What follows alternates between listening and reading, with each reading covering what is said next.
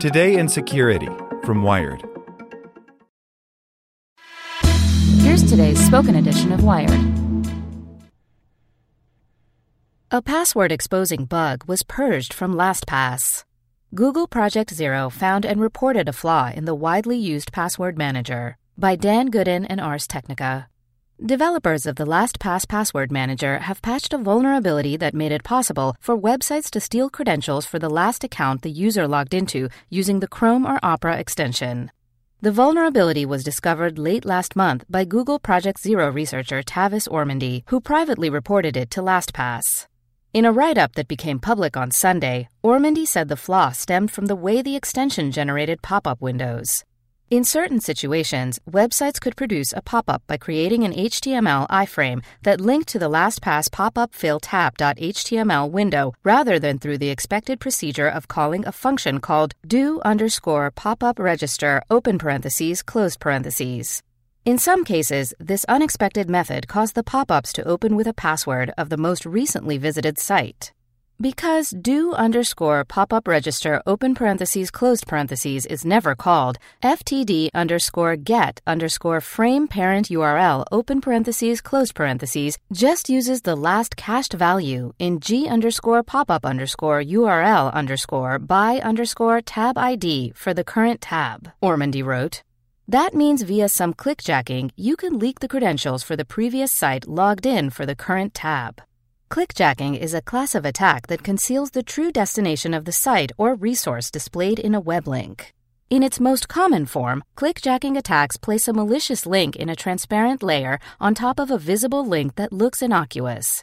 Users who click on the link open the malicious page or resource rather than the one that appears to be safe.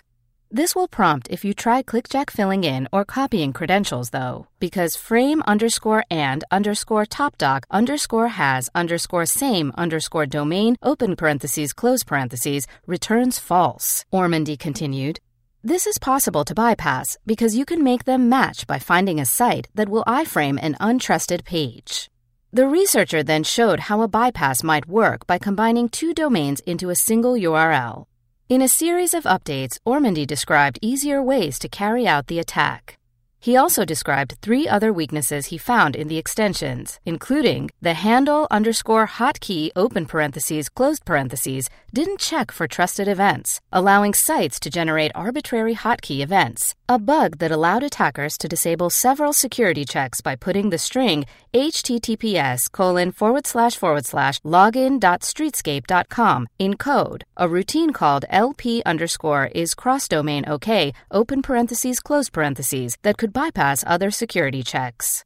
On Friday, LastPass published a post that said the bugs had been fixed and described the limited set of circumstances required for the flaws to be exploited. To exploit this bug, a series of actions would need to be taken by a LastPass user, including filling a password with the LastPass icon, then visiting a compromised or malicious site, and finally being tricked into clicking on the page several times. LastPass representative Farin Koon wrote, "This exploit may result in the last site credentials filled by LastPass to be exposed. We quickly worked to develop a fix and verified the solution was comprehensive with Tavis. Don't ditch your password manager just yet. The vulnerability underscores the drawbacks of password managers, a tool that many security practitioners say is essential for good security hygiene. By making it easy to generate and store a strong password that's unique for every account, password managers offer a crucial alternative to password reuse. Password managers also make it much easier to use passwords that are truly strong, since users need not memorize them. In the event that a website breach exposes user passwords in cryptographically protected form, the chances of someone being able to crack the hash are slim, since the plain text password is strong. Even in the event that the website breach leaks passwords in plain text, the password manager ensures that only a single account is compromised.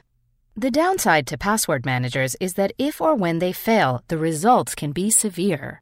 It's not unusual for some people to use password managers to store hundreds of passwords, some for banking, 401k, and email accounts. In the event of a password manager hack, there's the risk that the credentials for multiple accounts can be exposed. On the whole, I still recommend most people use password managers unless they devise another technique to generate and store strong passwords that are unique to every account. One way to reduce the damage that can occur in the event of a password manager hack is to use multi-factor authentication whenever possible. By far, the cross-industry WebAuthn is the most secure and user-friendly form of MFA, but time-based one-time passwords generated by authenticator apps are also relatively secure. And despite the criticism SMS-based MFA gets, for good reason, by the way, even meager protection would likely be enough to protect most people against account takeovers. The LastPass bug was fixed in version 4.33.0. The extension update should automatically install on users' computers, but it's not a bad idea to check. While LastPass said the bug was limited to the Chrome and Opera browsers, the company has deployed the update to all browsers as a precaution.